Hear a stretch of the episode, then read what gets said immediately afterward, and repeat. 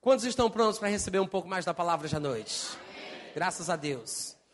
Abre comigo em João capítulo 6, versículo 38.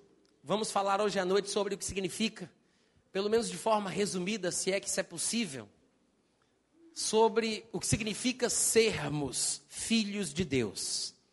Claro que não existe exemplo maior do que Jesus Cristo para nos mostrar, para nos fazer entender o que significa tal realidade. Jesus, quando esteve na terra, viveu como filho de Deus autêntico e é o nosso exemplo maior. Amém, gente? Amém. Todo mundo encontrou João 6,38? Diz o seguinte: Jesus falando: Eu desci do céu não para fazer a minha própria vontade, e sim a vontade daquele que me enviou. Jesus disse: Eu desci do céu, não para fazer a minha própria vontade, e sim a vontade daquele que me enviou. Amém? Pai, eu te peço que a tua palavra flua livremente em nosso meio hoje à noite. Somos completamente dependentes do teu Espírito Santo, que é o nosso ajudador. Te louvamos pelo privilégio que temos de ter acesso ao teu coração. E sabemos que podemos contar contigo, Pai, por espírito de sabedoria e de revelação no entendimento da tua vontade. Nosso desejo é que em nossa caminhada cristã possamos transbordar da forte convicção do entendimento daquilo que tu queres para cada um de nós. Dá-me as palavras que tenho que falar, dá-me graça naquilo que tenho que dizer. Pai, te peço que as pessoas presentes tenham seus ouvidos ungidos para ouvir e entender a tua mensagem. Quantos podem dizer amém? amém. Quantos podem dizer prega, Natan? Com esse incentivo fica fácil. O versículo que acabamos de ler, versículo 38 de João, capítulo 6, fala sobre uma verdade básica que nós precisamos ter em mente quando nós pensamos a respeito de Jesus Cristo na terra. Jesus disse: Eu desci do céu. Quantos podem repetir essa frase? Ele disse: Quantos aqui sabem que há uma diferença entre descer do céu e cair do céu? Nós sabemos de um personagem bíblico que caiu do céu, né? O que significa que ele saiu de lá não porque quis, a expressão caiu do céu significa que ele foi banido de lá, perdeu a sua posição, o seu estado original, saiu do seu domicílio. Mas Jesus Cristo não caiu, ele disse: Eu desci, ô oh glória. Mostra que ele veio com um propósito, havia uma finalidade, há um objetivo. E logo em seguida, ele já acrescenta: Desci não para fazer a minha própria vontade. Dando a ideia de sentido, nós poderíamos inverter um pouco a frase para ficar mais clara para nós. Jesus diz: Desci do céu para não fazer a minha própria vontade. Amém? Nós podemos tirar, além da verdade de que Jesus Cristo desceu e não caiu, três pontos básicos aqui nesse versículo 38. Primeiro, quando ele diz que desceu do céu, significa que ele saiu de lá. Ele não continuava no céu. Ele diz: desci, saí, deixei, abandonei. Para que pudesse viver na terra, ele deveria ter um corpo terreno. Afinal de contas, ele deixou desceu do céu. Então, ao estar na terra, ao ter descido, ele adquiriu um corpo de homem, com todas as suas implicações, as limitações, as fragilidades, as vulnerabilidades. É por isso que no próprio versículo, após ter falado que desceu, ele acrescenta: para não fazer a minha própria vontade. Ele adquiriu uma vontade própria que não deveria ser feita. E ao viver assim, ele serviria de exemplo para todos nós.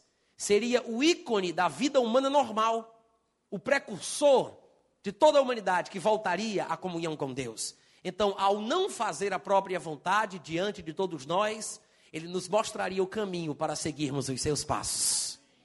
Agora é interessante observar que a Bíblia diz que ele tinha uma vontade própria que não deveria ser feita. E eu sei que para algumas pessoas isto é uma grande confusão, até hoje, né? Porque as pessoas não conseguem imaginar Jesus Cristo tendo vontade de fazer o que não devia. Não conseguimos imaginar Jesus Cristo como um homem sendo tentado com vontade de fazer o que não se deve. Mas foi ele quem, foi ele quem disse: Desci não para fazer a minha própria vontade. E depois ele diz: E sim a vontade de. A vontade de quem? De Deus ou vontade do Pai dele, que é o nosso também. Mas ele diz: desci não para fazer a minha própria vontade. Diga, vontade própria. Isso quer dizer, ele tinha uma vontade própria que não deveria ser feita. esta vontade aqui, particularmente falando do versículo 38 de João capítulo 6, não estamos agora querendo escanear a nossa mente para outros versículos que possam trazer confusão à mensagem desta noite. Falando especificamente do versículo 38 de João capítulo 6, nós estamos vendo que esta vontade que lhe foi que ele adquiriu após ter descido, esta vontade própria, não era igual à vontade de Deus. Se esta vontade própria que ele adquiriu após ter descido do céu fosse igual à vontade de Deus, ele não precisaria ter se precavido em não fazê-la. Porque se a sua vontade própria, mesmo após ter descido do céu, fosse igual à vontade de Deus, por que se prevenir e não fazê-la? Porque ao fazer a sua própria vontade, que é igual à de Deus, ele faz a vontade de Deus. Quantos podem dizer amém para alívio do pregador? Todo mundo entende isso? É simples, né? É matemática básica. E não tem por que a gente se confundir. Isso significa que Jesus tinha vontade de fazer o que não devia. Afinal de contas, não é isso que toda a palavra de Deus nos ensina?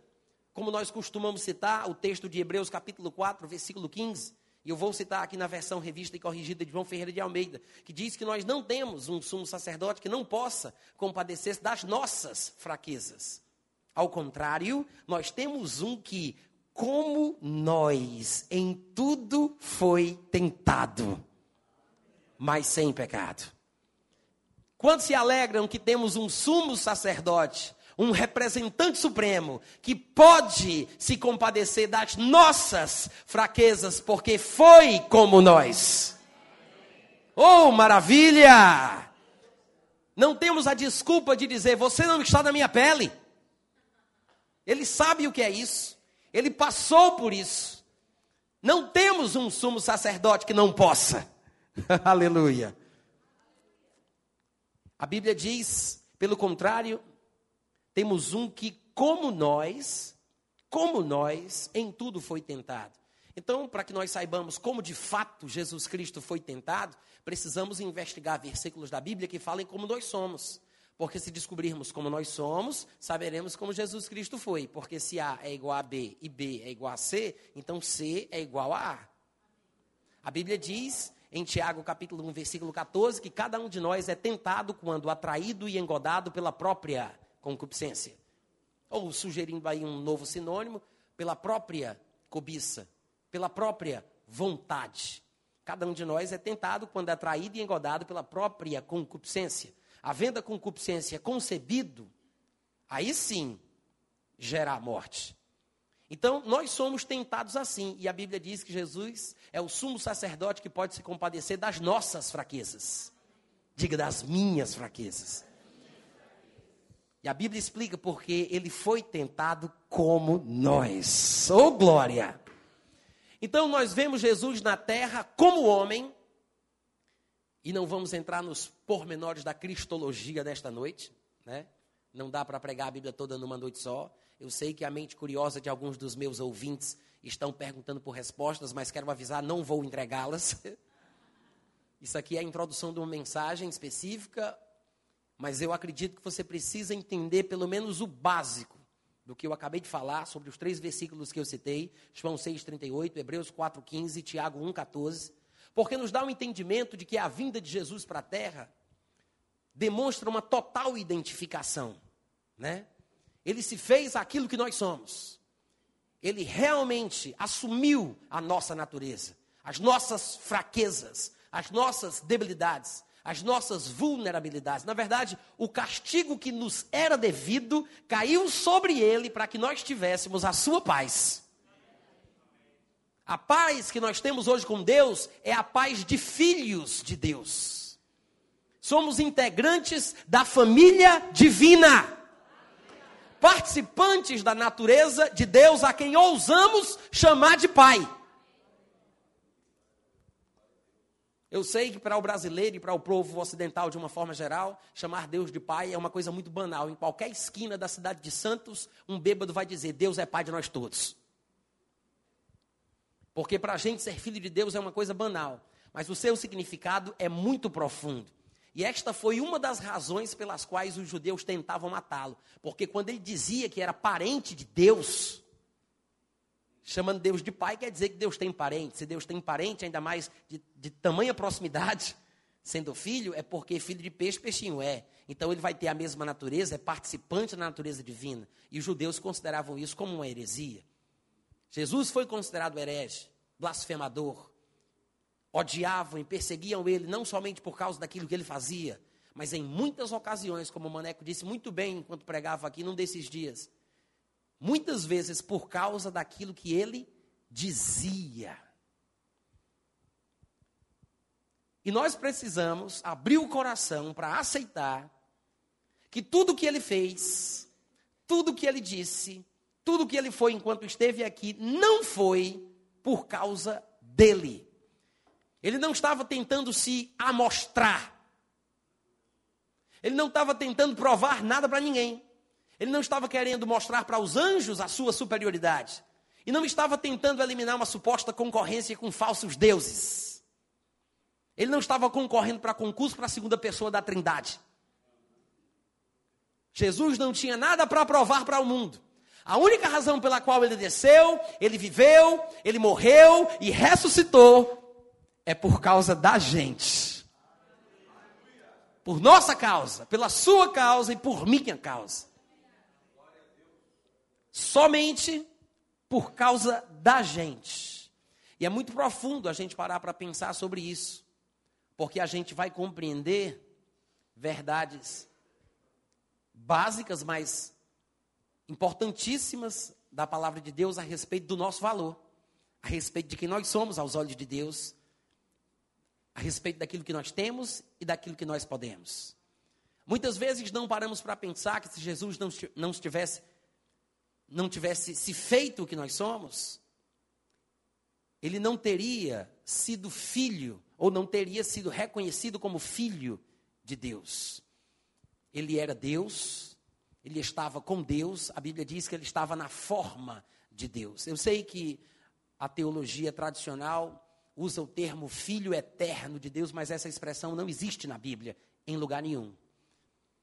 O filho de Deus é uma manifestação histórica, registrada pela Bíblia e fala de uma verdade profunda que aponta para o valor do ser humano. De fato, o filho de Deus, ele não morreu quando Jesus Cristo foi pendurado naquela cruz. O Filho de Deus morreu quando Adão pecou. Jesus tinha que morrer e ressuscitar para que o Filho de Deus, que estava morto em delitos e pecados, voltasse a viver. Ele não morreu por ele, ele morreu por você.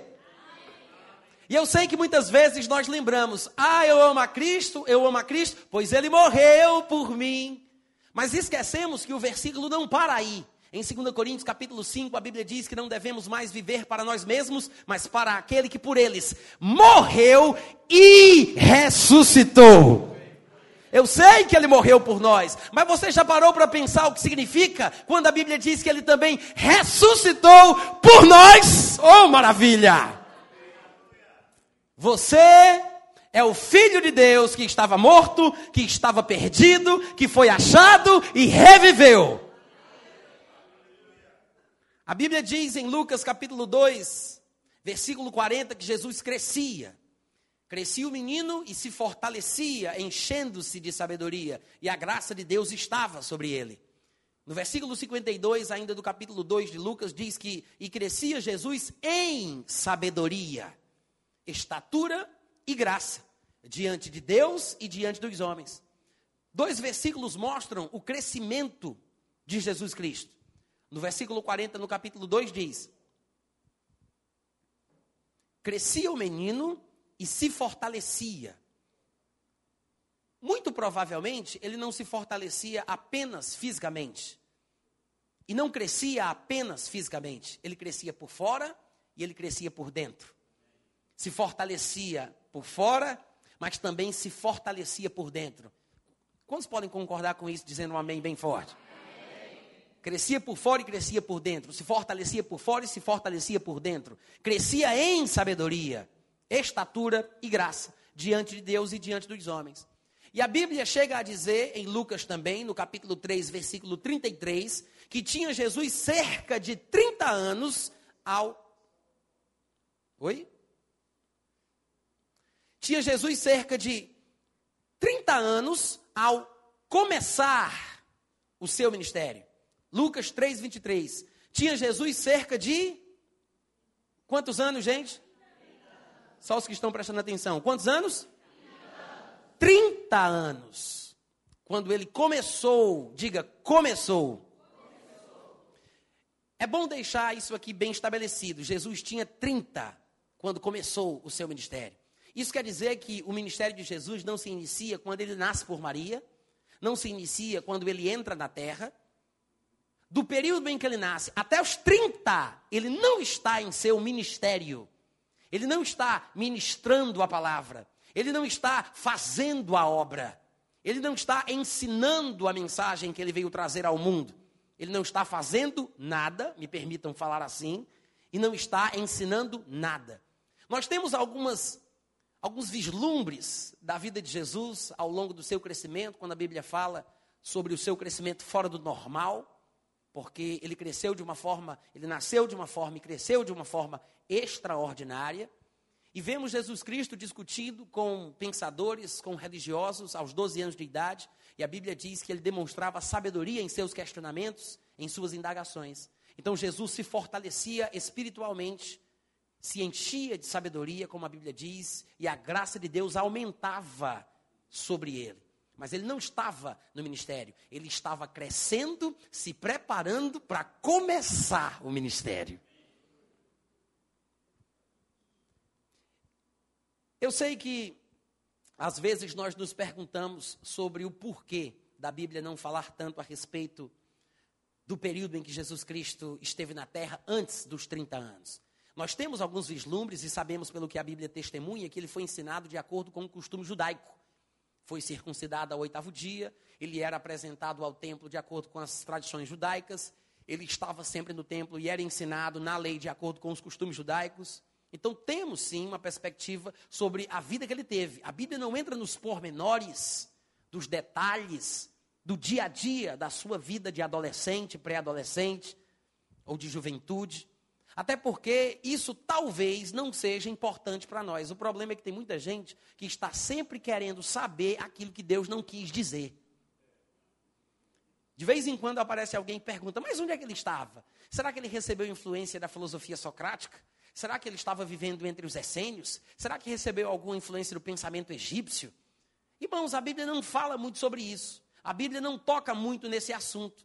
Então isso mostra para mim que talvez não seja importante. Mas sobre aquilo que a Bíblia fala e repete, e repete, e repete, e repete, eu acho que Deus está tentando chamar a nossa atenção.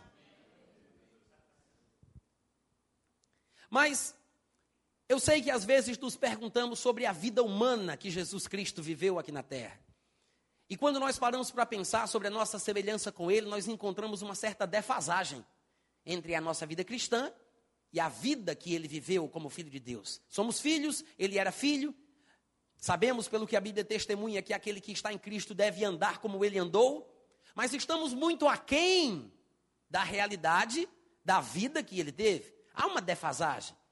Mas nós devemos compreender que a razão disso é porque nós nascemos deste mundo onde Satanás é Deus, e desde a criança, desde a infância, nós nos envolvemos com o pecado, perdemos a vida de Deus, afundamos naquilo que é errado, aos 30 anos nos convertemos, aí depois corremos atrás para tentar recuperar o tempo perdido. Jesus crescia desde criança, por dentro e por fora. Quando fez 30, estava pronto para ministrar. Essa é a razão da defasagem entre a vida dele e a nossa. Mas às vezes o que não entendemos é que não tinha como Jesus ter nascido como nós. Porque se ele tivesse nascido exatamente como nós nascemos, pela vontade da carne e do sangue, usando a terminologia bíblica, ele teria passado pelos mesmos infortúnios que nós passamos. Ele não poderia ter crescido por dentro e por fora.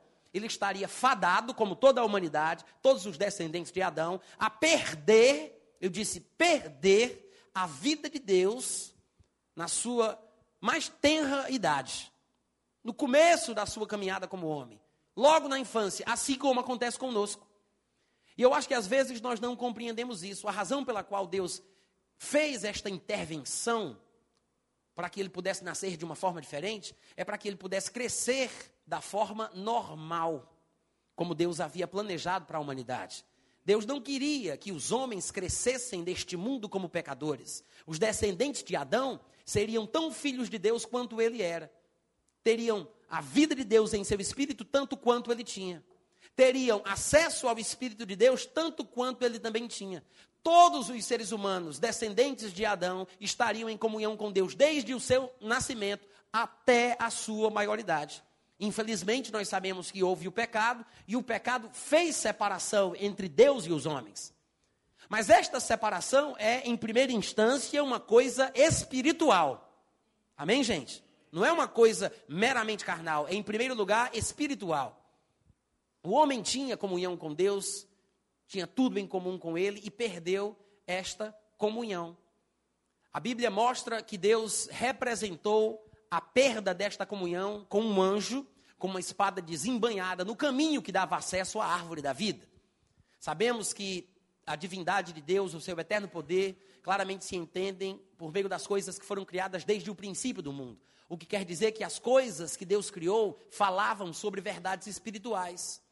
Há quem diga que toda verdade é paralela, o que significa que as coisas do mundo natural refletem verdades espirituais.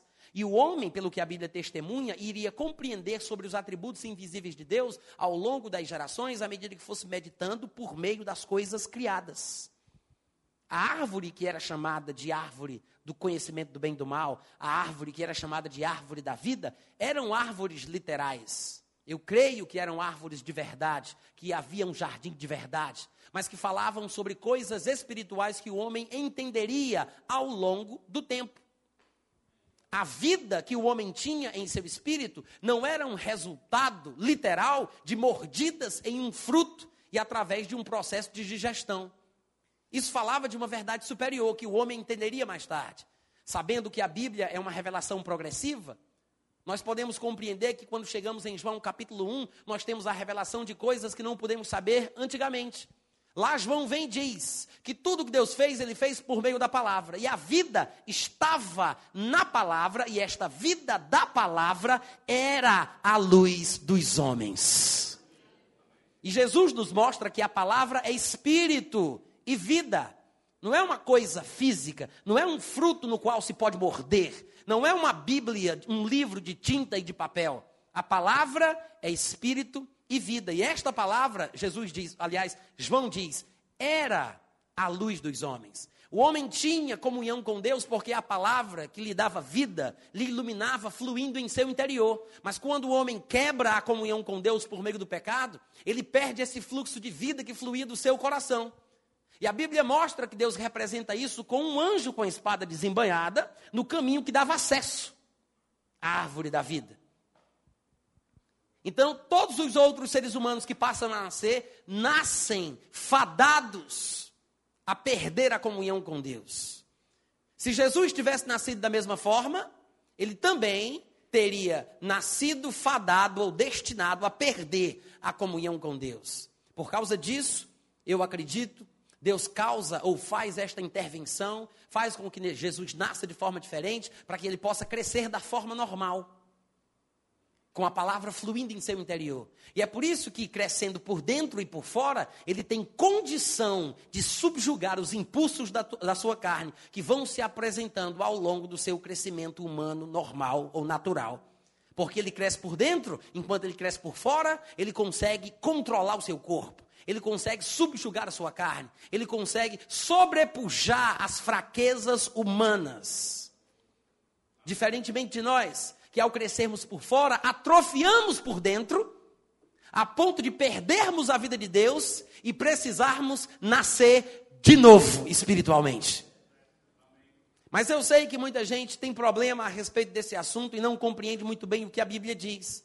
Por isso, eu gostaria que os irmãos tivessem um pouco de paciência e que lessem juntamente comigo alguns textos que mostram sobre este princípio a respeito do qual eu estou falando nesse momento. O fato de nós nascermos com a vida de Deus, quando somos ainda bebês, e num determinado momento da nossa vida nós pecarmos, perdermos esta vida e precisarmos então nascer de novo para voltarmos a ter a vida de Deus em nossos corações. Nascemos como cidadãos do reino dos céus, perdemos a natureza de Deus, saímos da família, é como se estivéssemos mortos e nos tornássemos filhos do diabo. Então, nascemos de novo, voltamos para a família, voltamos para o reino.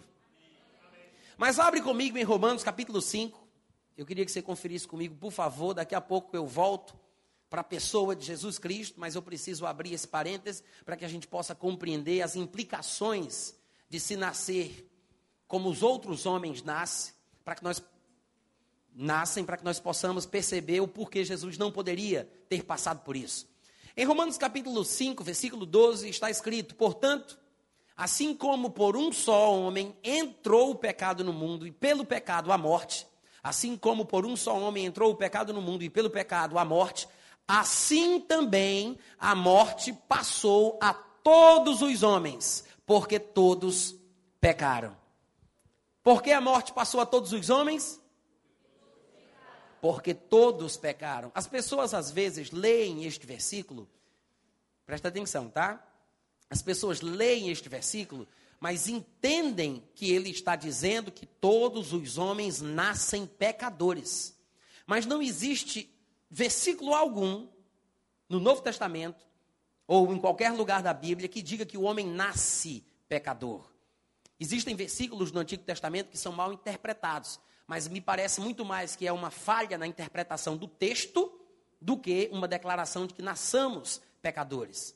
Outras passagens que falam também sobre o homem estar associado ao pecado, que são mal interpretados, seriam Romanos 3, 23 ou Romanos 6, 23. Em Romanos 3, 23 diz: Todos pecaram e carecem da glória de Deus. Diz: Todos pecaram, não diz: Todos nascem pecadores. Romanos 6, 23 talvez até ajude o entendimento que eu pretendo trazer falando isso tudo aqui. Ele diz: O salário do pecado é a morte mas o dom gratuito de Deus é a vida eterna em Cristo Jesus. Ele mostra que o resultado do pecado é a morte. Então não teria como nós morrermos espiritualmente ou perdermos a vida de Deus, né?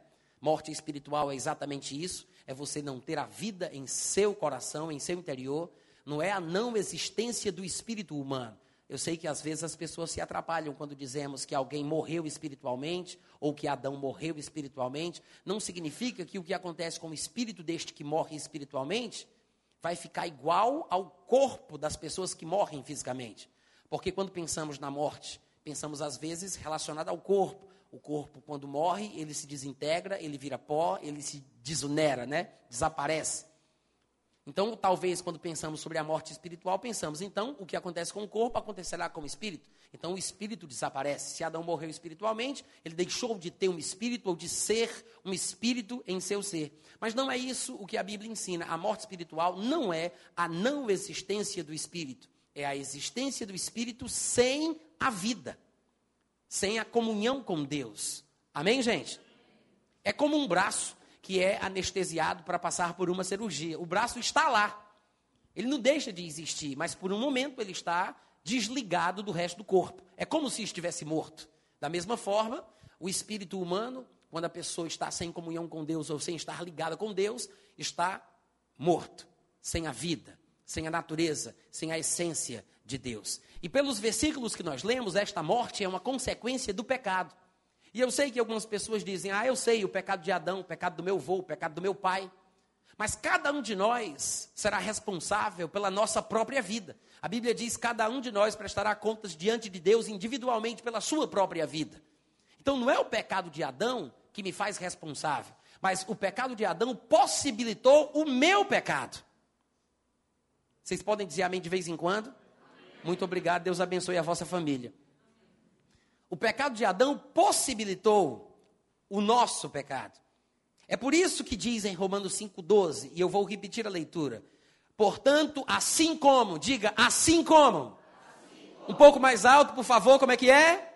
Assim Só para decorar. Assim como. assim como significa semelhantemente, da mesma forma, igualmente, assim como por um só homem entrou o pecado no mundo e pelo pecado veio a morte, assim também, da mesma forma, a morte passou a todos os homens. Adão pecou, Adão morreu, todos pecaram, todos morreram. A razão pela qual todos pecam e não conseguem fugir desta realidade é porque a vida de Deus não flui mais no coração do homem. A vida da palavra que iluminava o ser humano não está mais disponível. O acesso foi cortado. O homem nasce e nós sabemos que os espíritos vêm de Deus, de fato, Hebreus capítulo 12, versículo 9 diz que Deus é o pai dos espíritos, na versão corrigida. Então os espíritos vêm de Deus, têm a vida de Deus, nascem de Deus. Jesus os considerou como cidadãos do reino dos céus, né? Os, as crianças, estes espíritos vindos do Pai da luz. Aleluia. As crianças são as cidadãs do reino dos céus, porque não têm cometido ainda pecado, não têm o pecado em sua essência interior. De fato, elas morrerão espiritualmente, perderão a vida de Deus que possuem quando cometerem o primeiro pecado. A Bíblia não é muito clara sobre o momento ou a idade, de forma precisa, em que nós cometemos o primeiro pecado, mas nós temos alguns vislumbres pelo testemunho pessoal que Paulo dá sobre o que aconteceu com ele, o que nos faz entender o que também deve ter acontecido conosco. É sempre assim tudo que nós estudamos na vida. Todo mundo aqui nasceu, todo mundo passou pela adolescência, né? Todo mundo teve os seus problemas ao longo do seu crescimento, mas ninguém sabe falar sobre aquilo que viveu só porque viveu. A maioria das vezes a gente sabe porque estuda o que se falam sobre outras pessoas que passaram por aquilo. Todo mundo nasceu, mas só entende o nascimento porque lê nos livros, ou porque ouve o professor falando, ou porque a mãe conta como é que é. Não é porque a gente nasceu que a gente sabe como foi. Amém, gente? Da mesma forma, a gente entende um pouco a respeito do que aconteceu conosco quando ouvimos Paulo falar sobre o que aconteceu com ele. E Paulo, obviamente, nos dá essa informação pela ajuda do Espírito Santo. Mas, antes de chegarmos naquilo que Paulo vai dizer, eu quero que você veja comigo Efésios capítulo 4, no versículo 17 ao 19.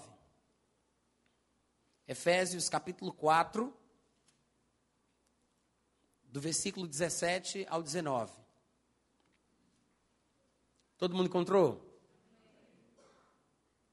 Ele diz: Isto, portanto, digo e no Senhor testifico, que não mais andeis como também andam os gentios, na vaidade dos seus próprios pensamentos. É bom lembrar que Paulo está falando com crentes aqui, tá, gente? Filhos de Deus, nascidos de novo, dizimistas e cheios do Espírito Santo. Ô, oh, glória!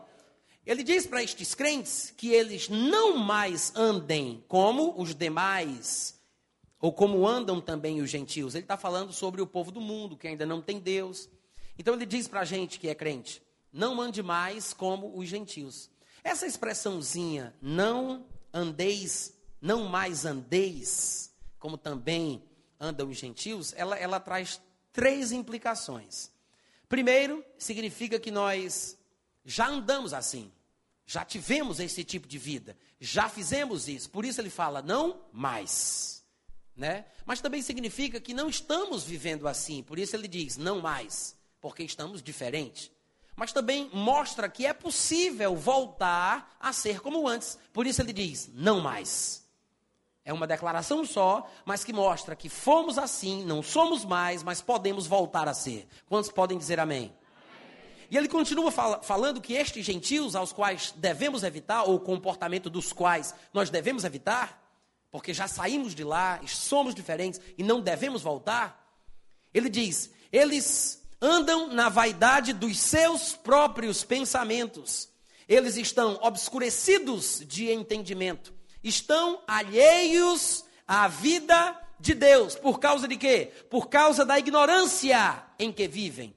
E em Colossenses capítulo 1, 21, a Bíblia diz que nós também já fomos inimigos de Deus no entendimento. Sabemos, pelo que está escrito em 2 Coríntios capítulo 4, que Satanás cegava o nosso entendimento para que não resplandecesse a luz do Evangelho. Então, da mesma forma como éramos estes hoje, a respeito dos quais Paulo fala, estão na mesma situação, alheios à vida de Deus por causa da ignorância, cegos no entendimento, inimigos no entendimento. Ele fala: ignorância em que vivem, pela dureza do seu coração, os quais, olha só, tendo-se tornado insensíveis, ah, se tornaram insensíveis. Isso quer dizer que estes gentios, pecadores, filhos do diabo, estes desgraçados que vão para o inferno, como a gente fala, todos eles, todos eles já foram sensíveis às coisas de Deus, perderam a vida de Deus, ficaram alheios a esta vida por causa da ignorância na qual vivem, pela dureza do seu coração, porque os tais se tornaram insensíveis. Não é curioso que Paulo fale com os crentes e diga: Eu quero que vocês não se tornem como eles, porque eles se tornaram insensíveis e é por isso que vivem assim. E Paulo diz: Cuidado para que vocês também, que hoje têm comunhão com Deus, não se tornem insensíveis e voltem a ser como eles são, porque eles também se tornaram insensíveis e hoje são assim. Ele está falando, irmãos, que todas as pessoas do mundo um dia tinham sensibilidade em seu espírito para participar da vida, da natureza de Deus. Mas se tornaram insensíveis e se entregaram à dissolução, para com avidez cometerem toda sorte de impureza. Por quê? Porque desde que Adão pecou e o homem perdeu o acesso à árvore da vida, ou perdeu a comunhão com Deus em seu espírito, perdeu a luz da palavra que fluía em seu coração, que iluminava os homens, o homem agora cresce por fora e atrofia por dentro. Ele não tem forças para resistir às tentações do mundo. E nós sabemos o que é que há no mundo: são as concupiscências da carne, as concupiscências da nossa natureza terrena. E Outra passagem que também nos mostra esta mesma verdade é 2 Pedro, capítulo 2, versículo 20. 2 Pedro, capítulo 2, versículo 20. Posso ler para os irmãos? Pedro diz o seguinte, eu vou ler desde o versículo 19. Ele fala: Alguns pregadores têm prometido a liberdade quando eles mesmos, na verdade, são escravos da corrupção. Pois aquele que fica vencido Pois aquele que é vencido fica escravo do vencedor. E depois, e depois ele acrescenta: Portanto, se depois de terem escapado das contaminações do mundo, diga contaminações do mundo. Diga agora mais alto: contaminações. Ele fala: se depois de terem escapado das contaminações do mundo, mediante o conhecimento do Senhor e Salvador Jesus Cristo, é sempre assim, viu gente? Nós escapamos das coisas do mundo, nós largamos a vida de outrora, nós somos transportados para o reino de Deus, saímos da potestade de Satanás e passamos para a influência de Deus, quando a ignorância, a falta de entendimento, a cegueira espiritual é resolvida com a luz do conhecimento. Escapamos mediante o conhecimento. É a pregação, a informação, a mensagem que esclarece. E assim nascemos de novo. É por isso que a Bíblia diz: Deus é luz, né? E Satanás cega o entendimento para que não lhes resplandeçam a luz do Evangelho. Mas o Deus que disse: Das trevas resplandecerá a luz, Ele mesmo resplandeceu em nosso coração. A mensagem que dele ouvimos é: Deus é luz. Então nós escapamos das contaminações do mundo mediante o conhecimento de nosso Senhor e Salvador Jesus Cristo. E ele diz que se estas pessoas passam por este processo de escape, né? Escaparam das contaminações do mundo e se deixam enredar de novo e são vencidos, torna-se o seu último estado pior do que o primeiro. Mas eu quero apenas pegar a parte onde Pedro diz: depois de terem escapado das contaminações, que foi a palavra que eu pedi para os irmãos repetirem. Quantos aqui sabem que uma coisa imunda não contamina uma coisa podre? É tão profundo assim que ninguém pode dizer amém? Quantos sabem que um copo de lama não vai ser contaminado com gotas de lama que porventura caiam dentro dele? Vamos supor que eu pego um copo, encho de lama e é conta-gotas o nome daquele negocinho? a conta gotas eu vou pingar lama dentro do que está no copo, mas o que está no copo é lama. Essas gotas de lama contaminam o que tem dentro do copo? Não. Nós usamos a expressão, a palavra contaminação, para falar de uma coisa pura sendo contaminada por outra coisa impura. Seria uma água potável contaminada pela lama. Aí poderíamos usar essa expressão. Quando a Bíblia diz que nós escapamos das contaminações do mundo, porque o que ele fala aqui sobre estes pregadores que foram vencidos e ficaram escravos da corrupção, também serve para todos nós, porque nós também escapamos mediante o conhecimento do nosso Senhor Jesus Cristo. Mas quando a Bíblia diz que escapamos das contaminações, é porque ele está falando sobre alguma coisa que existe no mundo que contamina o ser humano. E a única razão pela qual ele diz que este mundo contamina é porque nós entramos no mundo sem estarmos sujos. Entramos espiritualmente limpos, espiritualmente puros. O nosso espírito entra no mundo onde Satanás é Deus, onde estão as contaminações. Ao, ao nascermos deste mundo, sem a, a força da palavra, sem a ligação com Deus em nosso espírito, sem estarmos crescendo por dentro ao longo do nosso crescimento por fora, irmãos, é covardia. Não tem como a gente resistir. É impossível, é impossível um ser humano qualquer conseguir ven vencer a força do pecado. Vai chegar um momento em que ele vai pecar, não tem como ele fugir desta realidade. É por isso que Paulo, falando da sua experiência pessoal, nos abençoa muito com o entendimento do processo pelo qual a gente passou e, paralelamente, com o entendimento do porquê Jesus não poderia estar fadado à mesma situação. E por isso ele tinha que nascer diferente, né? Mas vamos para Romanos capítulo 7, que é o último texto deste parêntese que já vai fechar. E a gente volta para falar sobre Jesus como Filho de Deus, o nosso exemplo maior. Quantos estão comigo ainda? Romanos capítulo 7. Romanos capítulo 7. Paulo está falando aqui um pouco sobre a sua experiência pessoal. No versículo 9 ele diz: Eu vivia. Você vê que ele está falando sobre ele. Ainda que, olha para cá, presta atenção, tá? Daqui a pouco a gente vai fazer a leitura juntos, tá bom, gente? Eu quero que vocês se concentrem nas palavras que o Espírito Santo traz através do vaso que vos fala. Vocês conhecem esse texto, depois vocês podem ler em casa novamente. Mas eu quero que você veja que Paulo está falando sobre si, né? A sua experiência pessoal. É um testemunho pessoal. Mas quantos aqui sabem que quando as pessoas falam sobre as suas vidas, nós também recebemos alguma bênção, alguma informação naquilo que eles contam, né? E muitas vezes nós fazemos isso, inclusive nos púlpitos, quando estamos falando e dizemos: vamos supor que eu faça isso e faça aquilo. Quando eu digo isso, mesmo que eu use a conjugação verbal e todas as orações na primeira pessoa do singular, eu faço, eu penso, eu digo. Eu estou dando um exemplo usando o meu testemunho, que na verdade pode ser aplicado de forma genérica. Todos podem fazer uso do exemplo que eu estou dando, ainda que eu fale de mim.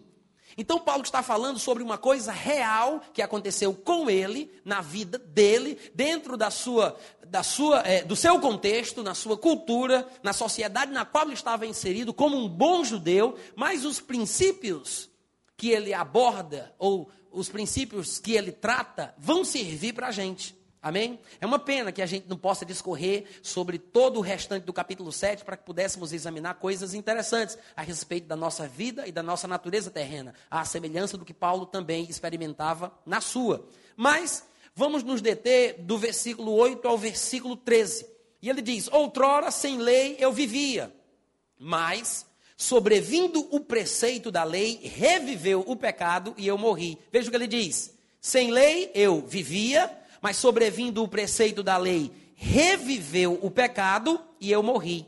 No finalzinho do versículo 8, na verdade, no finalzinho, ele diz: Porque sem lei está morto o pecado. E depois ele começa com a mesma frase: Outrora sem lei eu vivia. Ele acabou de dizer que sem lei está morto o quê? o pecado. Então ele diz: sem lei eu vivia. Observe que ele agora vai começar a fazer essa dobradinha. Enquanto o pecado está morto, eu estou vivo. Se o pecado viver, quem morre sou eu. Mas se o pecado está morto, eu vivo. Se o pecado viver, quem morre sou eu. Ele diz: sem lei está morto o pecado. Sem lei eu vivia, porque o pecado está morto, então eu estou vivo. Mas, sobrevindo o preceito, reviveu o pecado. Se o pecado está vivo, quem morre sou eu. Não é assim? E ele diz: E o mandamento, versículo 10: E o mandamento que me fora para a vida, verifiquei que este mesmo se me tornou para a morte. E ele vai mostrar que não é o mandamento que o matou. Ele diz: Porque o pecado, fazendo o mandamento de refém, né, um sequestrador de mandamento, o pecado prevalecendo-se do mandamento, pelo mesmo mandamento, me enganou e me matou. Ele diz: O pecado me matou. Observa isso. O pecado me matou.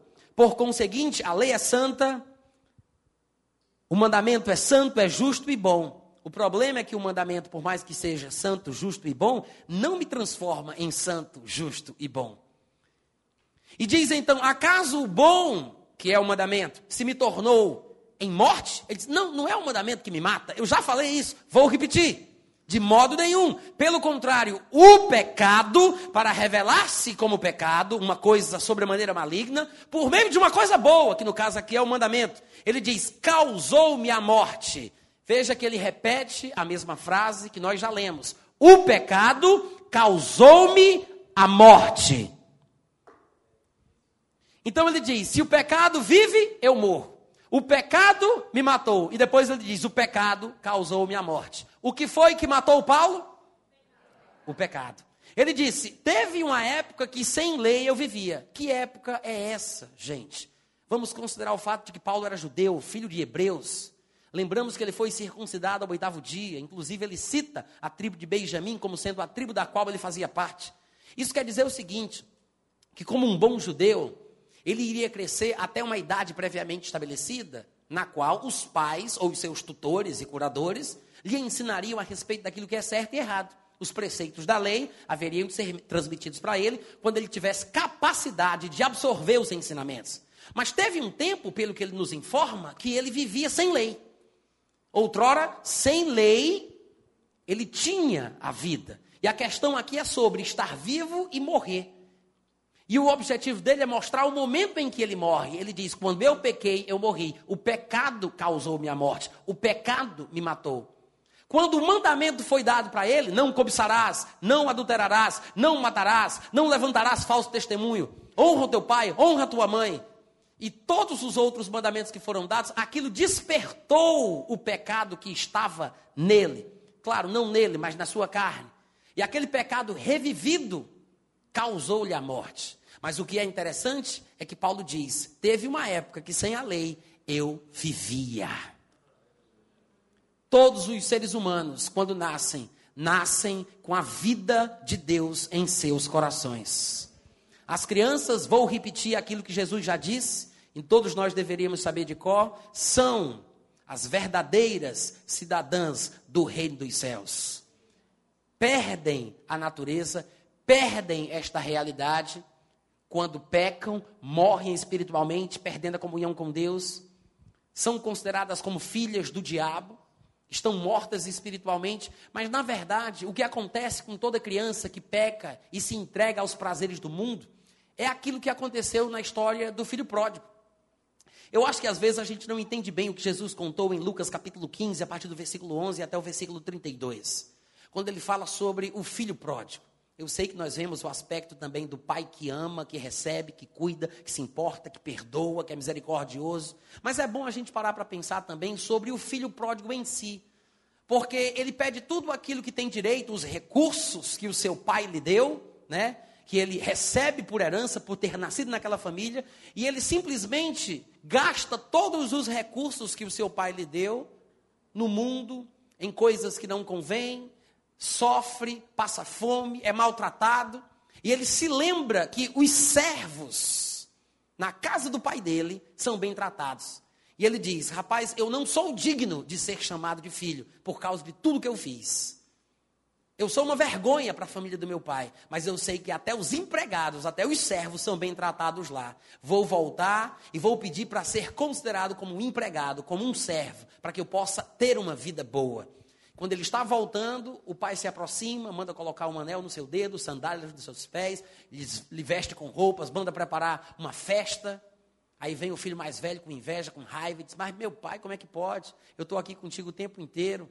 Você nunca mandou, é, é você nunca me deu um galeto com uma Coca-Cola para festejar com meus amigos.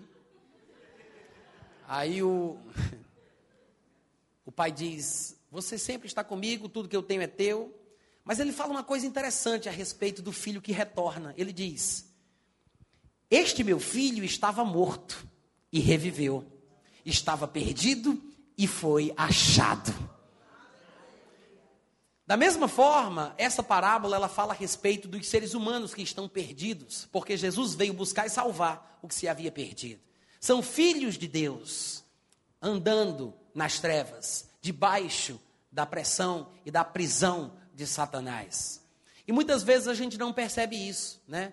Por isso é que a Bíblia diz que nós devemos amar a todos como Deus também, que não faz acepção de pessoas, que faz nascer o sol sobre bons e maus, a chuva cair sobre os justos e sobre os injustos. Deus é aquele que dá a todos a vida, a respiração e tudo mais. Como disse um dos poetas atenienses, todos os seres humanos são descendência divina. E Paulo argumenta: já que somos descendência divina, ó atenienses religiosos e supersticiosos, não devemos pensar que ele seja semelhante ao ouro, à prata ou qualquer outra coisa trabalhada pela mão humana. Mas a Bíblia mostra o valor que o ser humano tem. Afinal de contas, por que Jesus morreu por nós? É por causa do valor que Deus sabe que a gente tem. Quando Deus olhou para o um mundo perdido, preso nas mãos do diabo, a Bíblia diz que nós somos comprados por bom preço. Quando Deus foi resgatar o homem de volta, ele avaliou a situação e disse: Eu dou tanto. e o que ele deu foi o próprio Jesus Cristo. Isso me mostra que para Deus é esse o valor que eu tenho. E eu estou falando sobre o fato de Deus ter nos amado quando ainda éramos pecadores. Às vezes a gente não entende o valor que o ser humano tem, mesmo sendo pecador, porque não paramos para pensar sobre estas coisas que a Bíblia diz. Mas tudo na vida é sempre assim: o espiritual primeiro e depois o físico. Adão foi criado por Deus, a sua imagem e semelhança, ele estava vivo espiritualmente, então estava vivo fisicamente. Adão peca e morre espiritualmente, e logo em seguida ele morre fisicamente. Logo em seguida, depois de alguns, algumas centenas de anos. Jesus também, como nosso representante, que morreu a nossa morte, primeiro ele esteve aqui na terra vivo espiritualmente, mas ao ser colocado na cruz e ser amaldiçoado por Deus, porque a Bíblia diz que Deus falou: Maldito seja todo aquele que for pendurado no madeiro. Isaías 53 retrata um pouco melhor a maldição de Deus que caiu sobre ele. A Bíblia diz que ele foi traspassado por Deus, foi ferido por Deus, oprimido por Deus. A Deus agradou moê-lo, fazendo-o enfermar. O castigo que caiu sobre ele é a razão pela qual nós temos paz. Jesus estava vivo espiritualmente, estava vivo fisicamente, mas ao ser colocado na cruz, ele morre espiritualmente e logo em seguida ele morre fisicamente. Jesus ressuscita, ou Deus o ressuscita, em primeiro lugar, espiritualmente, e logo em seguida, no terceiro dia, Deus o ressuscita fisicamente. Assim também o homem, quando nasce, ainda na sua infância, ele está vivo espiritualmente. Comete o primeiro pecado, então ele está vivo espiritualmente e está vivo fisicamente. Então ele comete o primeiro pecado, aí ele morre espiritualmente e ele vai morrer fisicamente. Porque o salário do pecado é a morte. Todos morrem porque todos pecam. Assim como aconteceu com Adão, assim também todos os outros passam pelo mesmo processo. Paulo explicou sobre como aconteceu com ele, assim a gente sabe o que aconteceu conosco. Mas se o homem está vivo espiritualmente, ele está vivo fisicamente. Só que nós morremos espiritualmente e sabemos que morreremos fisicamente. Mas agora que recebemos Jesus em nosso coração, nós ressuscitamos espiritualmente. E um dia nós ressuscitaremos fisicamente.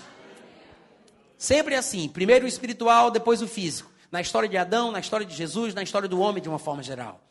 Mas, quando nós voltamos para Jesus Cristo, então fica mais fácil de compreender por que ele não poderia ter nascido como nós, pela vontade da carne e do sangue. Tinha que ter uma intervenção. Deus tinha que fazer da forma que fez, para que ele não estivesse fadado ao mesmo destino. Quantos compreendem? Para que ele não crescesse apenas por fora e atrofiasse por dentro para que ele não ficasse sem forças para resistir à tentação, mas pelo contrário, para que ele pudesse crescer em sabedoria, crescer em graça, crescer espiritualmente, se fortalecer, controlando os, os impulsos do seu corpo, ainda que tivesse as nossas fraquezas. Mas crescendo por dentro, ainda que cresça por fora, fica mais fácil. Só que tem um detalhe: esse tipo de nascimento de Jesus Cristo não serve de referência para nós. Não serve. Porque se a vida de Jesus Cristo vai ser o meu exemplo, como eu posso me empolgar para querer viver como ele viveu, se eu não nasci como ele nasceu?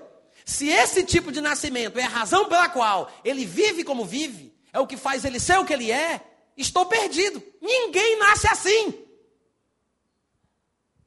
Se você tem alguma dúvida, levante sua mão, queremos orar por você. Ninguém nasce assim. Então, este momento na história do Evangelho não é o ponto de referência para o cristão. Não é o marco da nova vida que nós receberemos em Deus. Não está associada à mensagem do Evangelho. Então, Jesus vai começar o seu ministério, não quando nasce, mas como nós já vimos em Lucas 3, 23, aos 30 anos. Então ele começa aos 30. É dos 30 para frente que a mensagem há de ser proferida. Não é dos 30 para trás, é dos 30 para frente. A Bíblia diz em Lucas capítulo 1, versículo 1 e 2, que visto que muitos houve que empreenderam uma narração coordenada dos fatos que entre nós se realizaram conforme nos transmitiram os que, desde o princípio, diga princípio. princípio. Lucas diz: os que nos transmitiram desde o princípio e foram deles testemunhas oculares e depois ministros da palavra. Ele não poderia estar falando sobre Ana ou sobre Simeão, que estavam no templo quando Jesus foi levado para ser circuncidado. Porque a Bíblia diz que são pessoas que depois se transformaram em ministros da palavra. Ele está falando de contemporâneos de Jesus, como Pedro, como João e como os outros, a quem também foram chamados de apóstolos que também foram chamados de apóstolos. Amém, gente? Então ele fala que houve um princípio, fatos que entre nós se realizaram desde o princípio. Depois, Atos capítulo 1, versículo 1 e 2, ele diz: Escrevi o primeiro livro, o Teófilo, relatando todas as coisas que Jesus começou a fazer e a ensinar. Jesus começou a fazer e Jesus começou a ensinar. A gente já sabe que ele começou com 30. É dos 30 para frente. Até o dia em que, depois de haver dado mandamentos por intermédio do Espírito Santo aos apóstolos que escolheram, foi elevado às alturas. Agora, que momento é esse? Há muitos textos que falam que Jesus começou, que teve um princípio. Agora, que momento é esse? Qual é este marco inicial da mensagem? É o batismo de arrependimento que João pregou. Há muitos textos que provam esta declaração. Atos capítulo 1, versículo 21 e 22, ele diz: É necessário, pois, que dos homens que nos acompanharam todo o tempo que o Senhor Jesus andou entre nós. Outras versões dizem: entrou e saiu de entre nós. Outras, outras versões dizem: esteve entre nós. O fato é que ele diz que é necessário que dos homens que nos acompanharam durante todo o tempo em que Jesus andou entre nós, começando no batismo de João, até o dia em que dentre nós foi elevado às alturas, um destes se torne testemunha conosco da sua ressurreição. É interessante, ele fala sobre o preenchimento da vaga do ministério que Judas deixou. Ministério e apostolado do qual Judas se transviou. E ele diz: alguém tem que preencher essa vaga. Só que existem pré-requisitos. Esta pessoa tem que ter estado conosco durante o tempo inteiro que o Senhor Jesus esteve entre nós, andou entre nós. Não importa o que aconteceu do batismo para trás, o interessante é do batismo para frente. Uh, glória! A Bíblia associa o início do evangelho, o início da mensagem, ao batismo de arrependimento que João pregou. Há muitas passagens que provam isso, eu quero ler apenas algumas delas. Em Atos capítulo 10, todo mundo se lembra do versículo 38 que diz: Como Deus ungiu a Jesus de Nazaré com o Espírito Santo e com poder, o qual andou por toda a parte, fazendo o bem e curando a todos os oprimidos do diabo, porque Deus era com ele. Mas no versículo 37, antes dele fazer essa declaração, ele diz: Vós conheceis a palavra que se divulgou por toda a Judéia, tendo começado desde a Galiléia, depois do batismo que João pregou. A palavra que se divulgou, a palavra que Jesus pregou, porque ele começou a ensinar. Teve um dia em que ele começou a falar. A Bíblia diz: começou depois do batismo de arrependimento. Amém, gente? Em Marcos capítulo 1, do versículo 1 ao 4, o texto diz: Princípio do evangelho de Jesus Cristo, Filho de Deus, conforme está escrito na profecia de Isaías, apareceu João Batista no deserto, pregando o batismo de arrependimento para a remissão de pecados. O princípio do evangelho de Jesus Cristo se deu como estava escrito na profecia de Isaías, com o aparecimento de João Batista, pregando o batismo de arrependimento para a remissão de pecados. Esse é o princípio do Evangelho. Amém, gente? A razão pela qual a mensagem do Evangelho, a palavra começou somente depois do batismo, vocês devem lembrar de outros textos, como por exemplo Lucas capítulo 4, em que nós temos um dos primeiros, é, é, é, uma das primeiras pregações de Jesus Cristo registradas na Bíblia, onde ele vai para a sua cidade ele pega o livro de Isaías e ele abre no lugar específico que ele queria falar, para aquele dia específico, e ele diz: O Espírito do Senhor está sobre mim porque me ungiu para proclamar, pregar, falar, curar, para ensinar e para fazer. Hoje se cumpriu a escritura que acabais de ouvir. Então Jesus Cristo ele começa a ensinar depois do batismo, quando ele é ungido pelo Espírito Santo. A razão pela qual a mensagem ou o evangelho começa ali no batismo de arrependimento, é porque ninguém vai conseguir se identificar com Jesus Cristo em seu nascimento. Ninguém nasce assim. Mas se identificar com arrependimento para a remissão de pecados, todo mundo consegue. Oh, glória! Todo mundo consegue. Dá para olhar para ele e pensar: se a partir deste batismo os céus se abrem para ele, Deus chama ele de filho, o Espírito Santo vem sobre ele, ele começa a falar diferente e começa a fazer milagre, se eu passar por isso, eu vou ser assim também. Essa é a mensagem. Essa é a mensagem. Ele não passou no batismo por ele. Não foi por ele. Foi por nós. Há uma razão pela qual o evangelho começa ali para que possamos nos identificar com esta verdade e entender o que vai acontecer com a nossa vida. Em Mateus capítulo 3, a partir do versículo 13, diz que por aquele tempo Jesus se dirigiu da Galiléia para o Jordão a fim de ser batizado por João. Ele, porém, o dissuadia dizendo: Eu é que preciso ser batizado por ti, e tu vens a mim? Porque João sabia que João batizava com o Espírito Santo. E João não era batizado no Espírito Santo. Ele era cheio do Espírito Santo, mas nos termos da nova aliança. João não era cheio do Espírito Santo, como nós somos da nova aliança, com a evidência bíblica de falar em outras línguas. Então ele diz: Eu sei que tu batiza com o Espírito Santo. E eu não sou batizado no teu batismo. Eu preciso ser batizado por ti, tu vem ser batizado por mim. Aí Jesus responde para ele: Deixa por enquanto, porque assim nos convém cumprir toda a justiça. É justo que se ele é o nosso representante, é justo que ele tome o nosso lugar, passe pelos processos que nós temos que entender que devemos passar, para que nós possamos olhar para Ele como o exemplo maior, o nosso precursor, o ícone desta nova humanidade que Deus vai criar. Eu preciso entender por Ele, através dele, na vida dele. Então a Bíblia diz que batizado Jesus saiu da água, os céus se abrem para ele, eis que se lhe abriram os céus viu o Espírito de Deus descendo como pomba sobre ele, e Deus diz: Está aí o meu filho.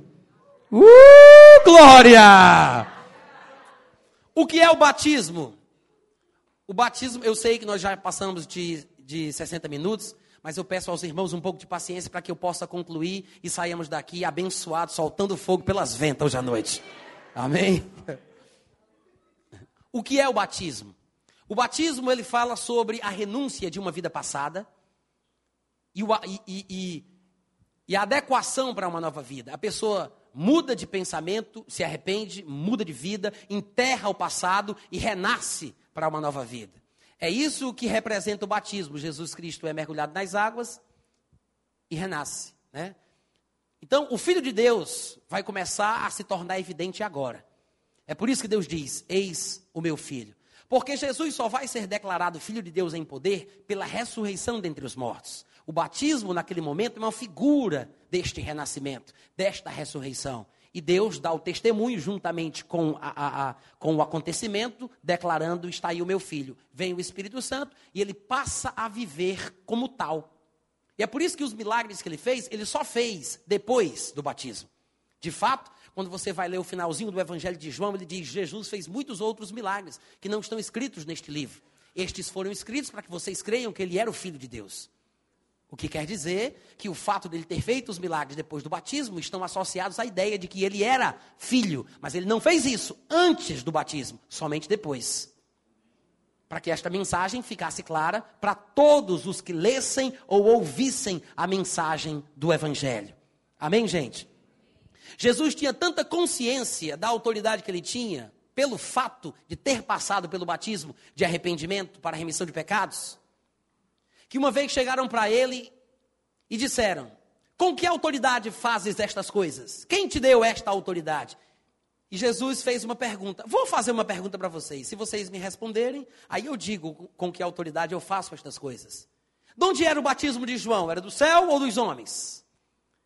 Perguntaram a Jesus: Com que autoridade? Em nome de quem? Quem te deu poder? Quem te capacitou? Quem te autorizou para fazer o que tu faz? Aí Jesus disse: Deixa eu perguntar um negócio. Se vocês responderem, eu digo: o batismo de João, aquele pelo qual eu passei, era uma coisa de Deus ou uma coisa da cabeça dele? Era dos céus ou da terra? Aí eles disseram: se a gente responder que era dos céus, ele vai dizer: então por que vocês não acreditaram em sua importância a ponto de vir me perguntar da onde eu tirei a autoridade para fazer o que eu faço? Porque se ele passou pelo batismo e era uma coisa de Deus, está explicado. Se a gente disser que era dos homens, aí é complicado, porque todo mundo acreditava que João era profeta. Eu não quero morrer hoje. Aí chega para Jesus dando uma de sabido. Não sabemos. Aí Jesus fala: Pois eu também não digo.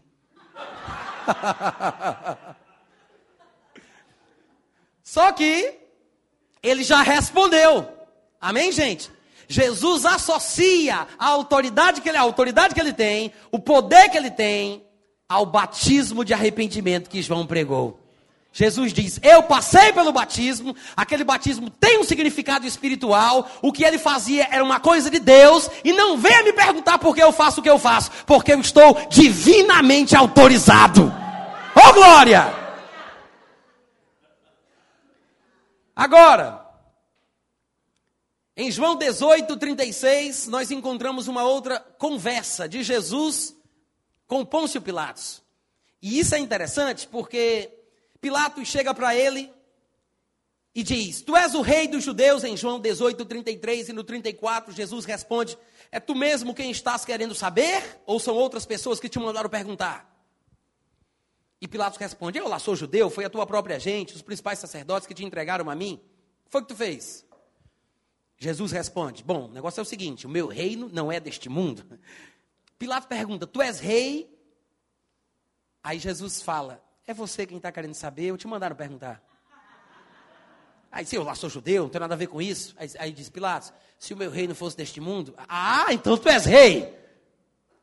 Jesus volta para a primeira pergunta e Pilatos percebe que ele está respondendo. Se o meu reino fosse deste mundo, meu reino não é deste mundo, se meu reino fosse deste mundo, os meus ministros, falando dos anjos, se empenhariam por mim para que não fosse eu entregue aos judeus. Mas por enquanto, agora o meu reino não é daqui. Então tu és rei. Aí Jesus olha para ele e diz: Tu dizes que eu sou rei.